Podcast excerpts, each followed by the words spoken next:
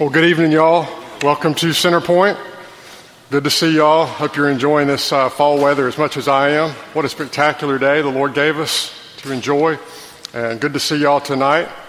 Um, we'll continue our study of the book of Nehemiah tonight. Sorry, Ezra, getting ahead of myself, way ahead of myself. Um, Ezra tonight, and uh, we came off of Ezra chapter 3 last week, which talked about uh, the continued restoration of the Lord's people in Jerusalem, having arrived back, being brought back by the decree of Cyrus. Behind that stands the providence of God, of course, which sends them back to Jerusalem. They uh, are reestablishing the foundations of the temple yet again.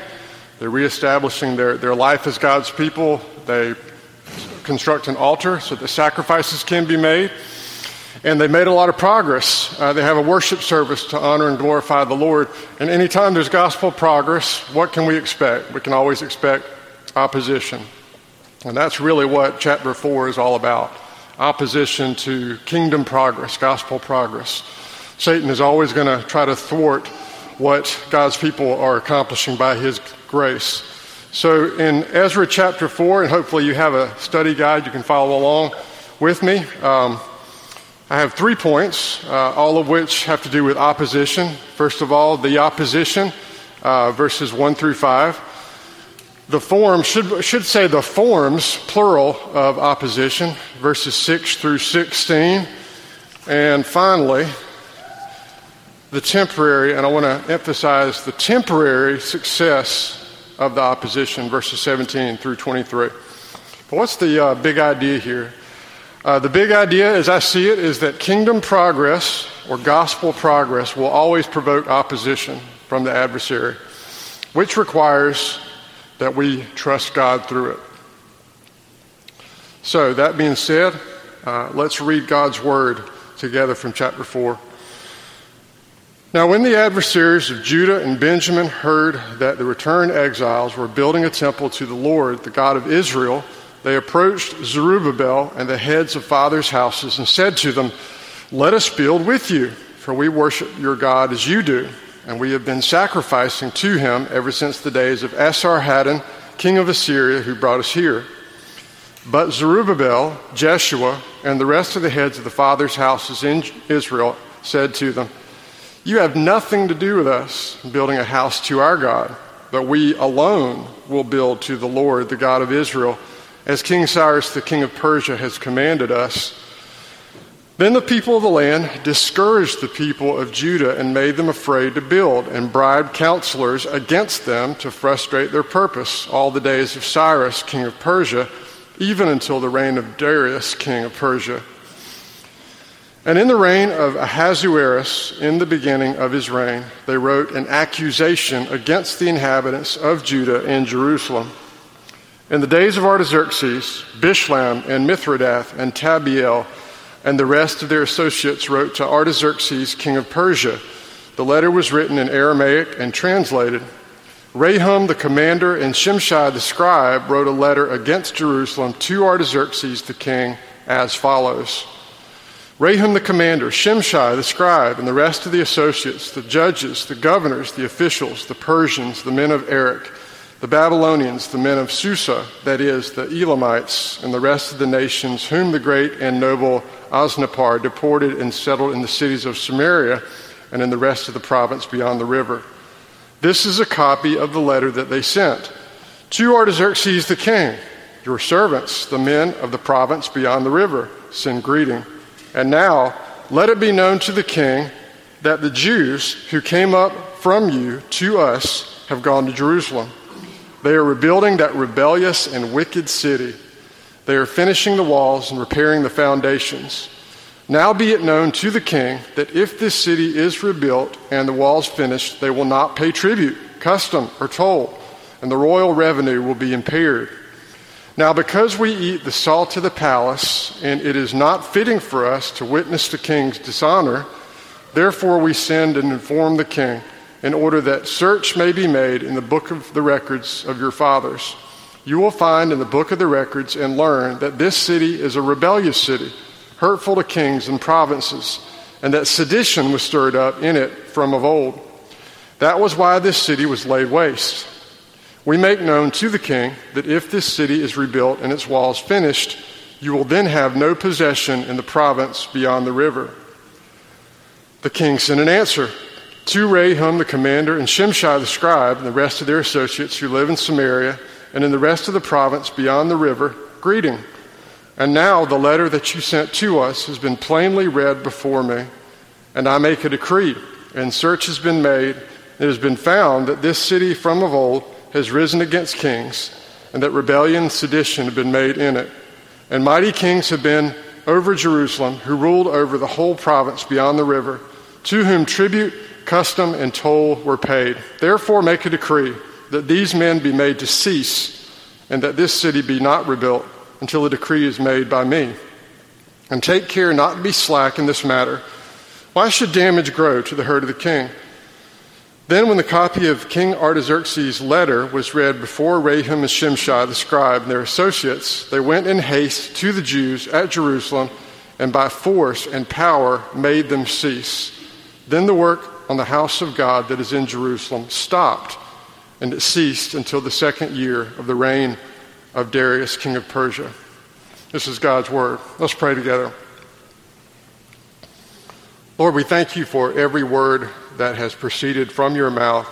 We thank you for the way in which you moved prophets and apostles along by your Holy Spirit, as it were, to write exactly what you needed for to be preserved for us, for our encouragement and for our growth in grace. Pray that you would apply it to our hearts by your Holy Spirit's power. In Christ's name we pray. Amen. In John Bunyan's Pilgrim's Progress, a Christian is making a pilgrimage, making a journey toward the celestial city, and he's making it with his friends, and they have stuck with him for a while. But as they become intimidated by the dangers and toils and snares that lay ahead, his friends turn back and don't go with him anymore. So Christian's by himself and he's looking very narrowly down the road on the way to the celestial city. And he sees two ravenous looking, hungry lions in the way. And he thinks to himself, now I see the dangers that mistrust and timorous, those were the names of his friends, were driven back by. And then he was afraid, and Christian himself begins to consider going back and not making the rest of the journey. Because he thought, Bunyan says, that nothing but death was before him. Well, Christian, as you know if you've read that book or, or heard it taught, uh, does not have an easy go of it to the celestial city. His pilgrimage is not a easy one, and ours is not an easy one either. And neither do the people of the restoration period have an easy time of it. They have one uh, problem after another that comes their way. They're called literally in this passage the sons of the captivity or the returned exiles. And in this passage, we read about the opposition that came their way, how they responded to it, and the different forms that it takes, and the temporary success of it.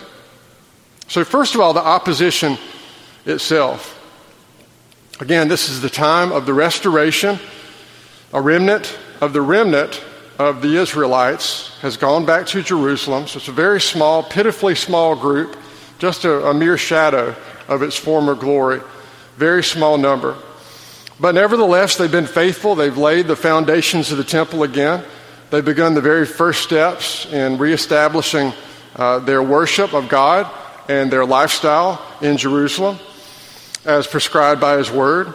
And when they have these few steps of success, it provokes opposition from the people around them, the people of the land, as they're called. These people are Samaritans, and they're descendants of people that the Assyrians repopulated the land with after they took the people of Judah and Benjamin into exile uh, back in 721. Now, Judah and Benjamin, of course, are the descendants of Abraham. To Abraham, of course, has been promised many things. A nation will be built, a, land is given to Abraham, And also, one descendant, one seed, singular, as Paul will tell us in Galatians, will come from Abraham. And through him, through this one Jew, this one descendant of Abraham, the entire world will be blessed. Of course, we're talking about the Christ, the Messiah. Jesus Christ himself will be a, a seed of Abraham and will come and bless the whole world. So when these people of the land are called the adversaries of Judah and Benjamin, which makes up the core of the remnant of God's people, we're also being told that they are the adversaries of Christ, the adversaries of the Messiah. And these people, the Samaritans, have intermarried with the Jews who've been left behind. Not all the people were exiled to, to uh, Assyria. So some were left behind. They intermarried with the Samaritans, and they produced this hybrid race. But that hybrid race is not the problem. The problem is a hybrid religion has grown out of this that's a little bit like Judaism and a lot like paganism. And those two things are oil and water. You can't mix the true worship that God has prescribed in His Word with pagan ritual and practice. You just can't do it. So they claim to worship Yahweh, the God of Israel, but they also worship all the other gods of the ancient Near East. Yahweh to them is not the infinite, eternal, and unchangeable, sovereign, holy God that we know him to be from his word. To them, he is just a regional deity, so he's on equal footing with all the other ancient Near Eastern uh, little g gods.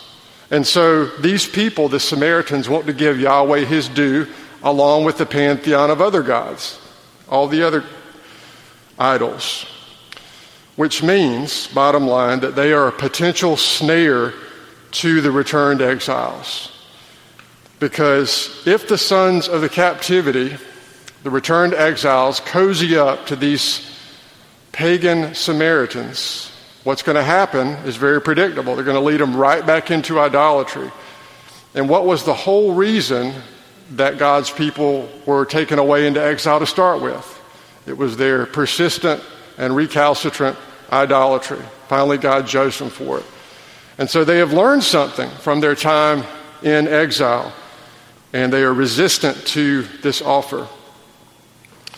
So when these people of the land, these Samaritans, approach the people of Judah and Benjamin, again, the descendants of Abraham, we are accurately told that whatever these people might say and however they might act, they are actually the adversaries of God's people. They're their enemies.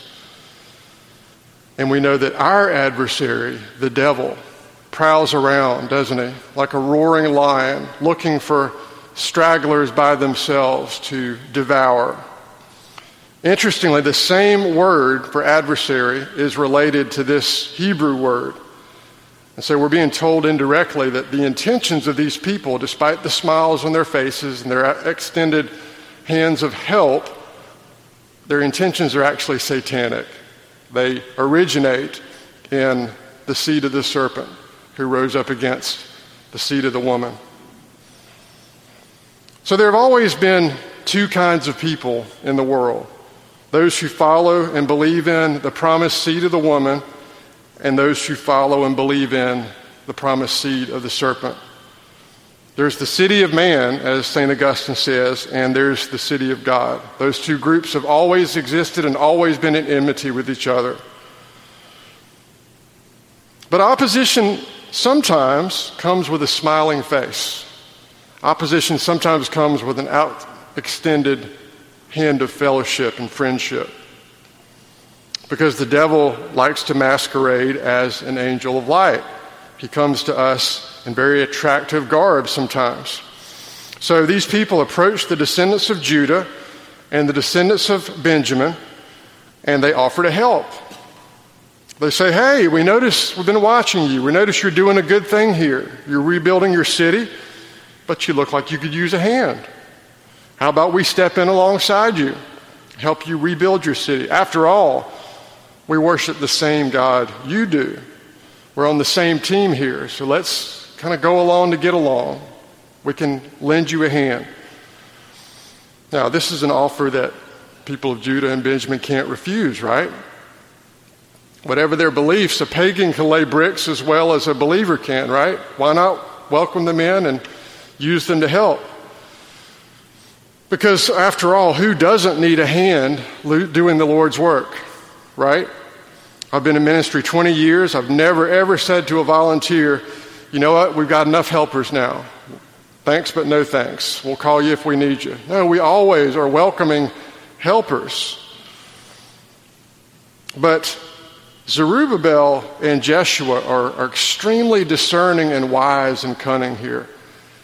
Uh, as, as cunning as, as snakes, but as innocent as doves. They know that these Samaritans, while they claim to worship Yahweh, don't worship Him exclusively. And that's the whole key. And that's the rub so often, isn't it? Even in our own day and time. The exclusivity of our faith, that is often the point of friction with the world, isn't it? The world is always bombarding us with those buzzwords coexist, tolerate, inclusivity, acceptance, inclusion. But what does our Lord and Savior say?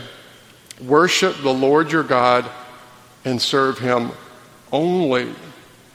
What does he say? I am the way, the truth, and the life. No one comes to the Father except through me.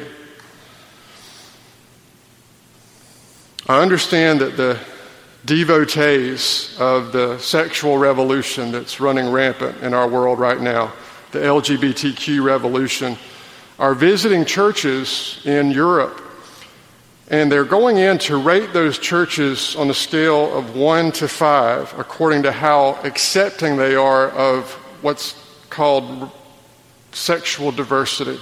And y'all know what that means. So those that rank lowest on the scale are deemed hostile to LGBTQ folks. They're deemed to be unsafe. And those who rate highest, rating of five, are those that are absolutely celebrating everything about the sexual revolution, preaching it from the pulpits and so forth. And those with a three rating are actually hospitable and welcome and loving to, say, transgender folks, but they go ahead and preach against it from the pulpit. So these people are taking scores and they're naming names and they're sharing information. And their goal is not just to silence opposition to the sexual revolution, but to actually promote universal celebration of it, preaching of it. So it'll only be a matter of time before that kind of thing, which is currently happening in Europe, comes to the U.S. So the response of Zerubbabel and Jeshua might seem a little rude to us at first. It might even seem unwise. Why would you refuse help? It doesn't seem very winsome to use that word. But notice how close their words are to the Apostle Paul's and what he says to the Corinthians. Don't be unequally yoked together with unbelievers. For what partnership has righteousness with lawlessness? What fellowship has light with darkness? What accord does Christ have with Belial? Or what portion does a believer have with an unbeliever? What agreement has the temple of God with idols? For we are the temple of the living God. Therefore, go out from their midst and be separate from them, says the Lord, and touch no unclean thing. Now, we need to be kind to unbelievers. We need to love them. We need to give a cup of cold water to those who are thirsty. We need to give a hot meal to those who are hungry. We need to give a soft answer to those who come at us with wrath. Uh, when we are reviled, we should revile not in return. We should do nothing less than what our Savior says to love our enemies and pray for those who persecute us. We're to pray for those that differ from us in their lifestyles and respect them as image bearers of God. But under no circumstances can we ever, ever compromise our beliefs or our practice to accommodate sinful lifestyles. J. Gresham Machen had it right in the early part of the 20th century when he said that there's Christianity and there's liberalism, and the two are oil and water. They just don't mix. So Zerubbabel and Jeshua and the other leaders of the fathers' houses show that same clear, unequivocal thinking when they say, you know what, you have nothing to do with us in building a house to our God. Notice how he says that a house to our God. He's implying there, he's not your God. He is our God, and we alone will build a house to the Lord, the God of Israel. So they're saying if you claim to worship him, but you also worship others along with him, you're compromised in your worship and it doesn't pass muster with the Lord. You're not really worshiping him. So to worship God Almighty, the God of Scripture, the God of the Bible, is to worship him exclusively. Thou shalt have no other gods before me. Y'all seen the, the coexist bumper sticker on cars. And it's one thing to have a coexist bumper sticker. I kind of understand the sentiment. We live in a pluralistic society. We, we have to get along with people of other worldviews. But in terms of a religious philosophy, it, it just doesn't work at all because there's no mixing Christianity with paganism. There's no mixing Christianity with Islam that many have tried. There are two completely different religions. And so we either believe the Bible with all of its hard edges or we don't. So either Scripture alone is sufficient for faith and practice or it isn't. Either we're saved by grace alone, through faith alone, by Christ alone, to the glory of God alone, or we're not. So if we compromise on any of that, then it's, it's all over with. And this is reflected in the stern rebuttal that Zerubbabel and Jeshua give to these Samaritans. So that's the opposition. It takes a very uh, um, sneaky tactic to start off with. But secondly, you have other forms of opposition that first kind kind of flew under the radar, disguised behind a smile, disguised behind a friendly face, disguised behind a ostensibly genuine offer to help. But once that was refused, then the gloves come off. The true colors are revealed here. And we see all kinds of different forms of, of brutal and persistent and zealous opposition against God's people. And we see here a great example of, of political propaganda. What they do is they bribe counselors to disparage the names of the Jews. They try to discourage them, which literally means they try to weaken their hands in their work. They try to interfere with their progress. They make an appeal to the king that the money's going to run short. Now, I have to hand it to these men. They know how to talk to the king, they know how to get his attention. If you let them rebuild, they're saying they will not pay tribute, they won't pay custom, they won't pay toll. And what will happen? The royal revenue will dry up and be impaired. So they're saying, King, you're going to be broke if you let them continue building the walls. Now, every board I've ever been a part of, uh, at meetings, people tend to glaze over when you're talking about things like mission statements and retention rates and things of this sort. But when this topic of money comes up or the lack thereof, boy, everybody sits up and pays attention. And that's the tactic they use here. They get the king's attention uh, through this scare tactic with regard to money. They also appeal to his political power, and they imply that if, if the king lets them continue rebuilding, eventually he's going to lose any political clout at all uh, in this whole region beyond the river which is uh, kind of a ridiculous claim to make because by this time, the glory days of the Israelites were long in the rearview mirror. They, they, they didn't have anything of their past military might or, or political strength. Um, they weren't a threat to anyone at this point. But nevertheless, these propagandists were doing their work and they're extremely effective at it. They also sort of bend the truth and make it appear that they, the Samaritans, rather than the Jews are the rightful occupants of the land. They claim that they were there first and that they have squatters' rights and that uh, Cyrus the king was wrong to send the Jews back to repopulate Jerusalem. Which, of course, is not true. God gave the land to his people a long time ago, and the Samaritans, not the Jews, are the outsiders. But they are still very effective with their propaganda. And again, it's not their race that's the problem here, it's their pagan religion, their syncretistic blend of paganism with Judaism. And thirdly and finally, we see the temporary success of their opposition. They're quite, uh, in, in the short term at least, quite successful. But I want to emphasize it's a temporary success because that's all that Satan's schemes will ever really be against God's people temporarily successful because Christ has already won the battle. So the adversaries of the church can only do what God allows them in his providence to do. Our adversary, the devil, is roaming about like a lion, seeking whom he may devour. And so the king is swayed by the complaints from the Samaritans but notice that providentially, the king actually leaves a door open to possible change down the road.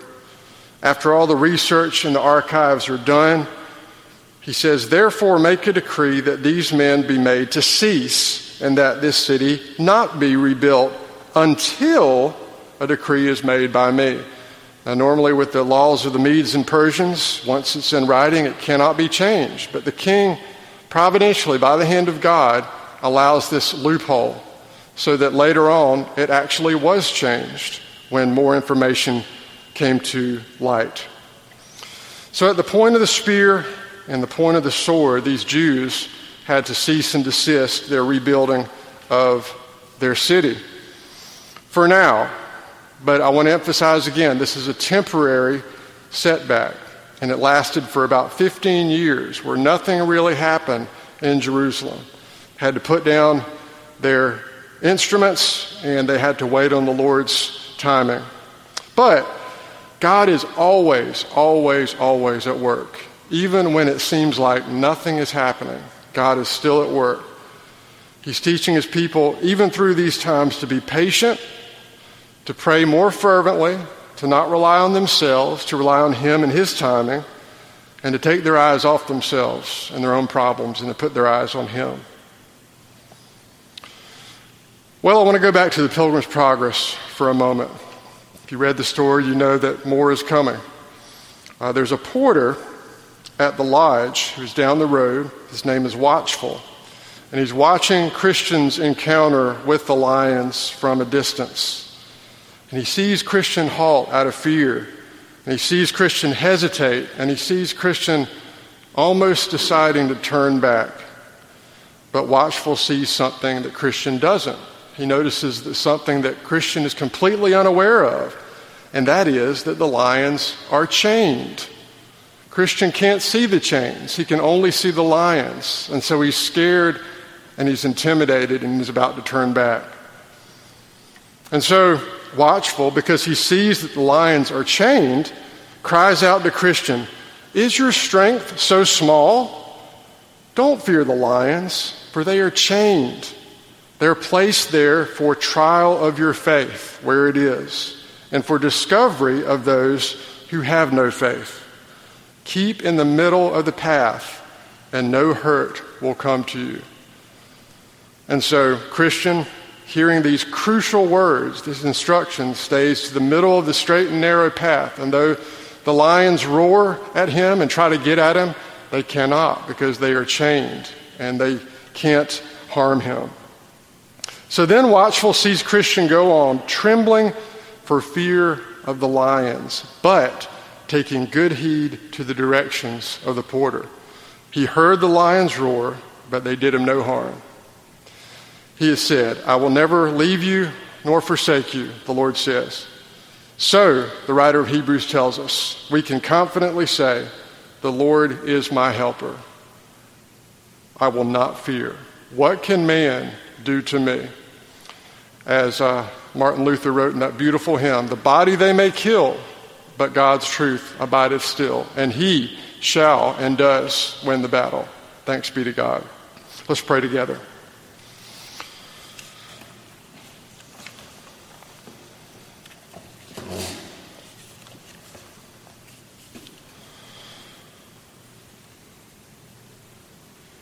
Father, we thank you for the great truth that you are with us. And because you are with us, you promise never to leave us nor forsake us. Uh, we still have fears, we still have trials, we still have difficulties that seem much bigger than we are. But those are to teach us to trust you, and we thank you, Father, that uh, we can depend upon your grace and that nothing will ultimately harm us eternally because we are in your hands and we are safe. Uh, though outwardly we may be killed, we may pay a, a steep price for following you. Ultimately, uh, we are safe and secure eternally with you. And so we, we thank you for that great promise. Pray that we might continue uh, courageously uh, to follow you and the things that you lead us to do in your church. And help us to not fear the enemy. We thank you that you are greater than he is greater that he that is in us than he that is in the world. Praise you for that truth. In Christ's name we pray. Amen.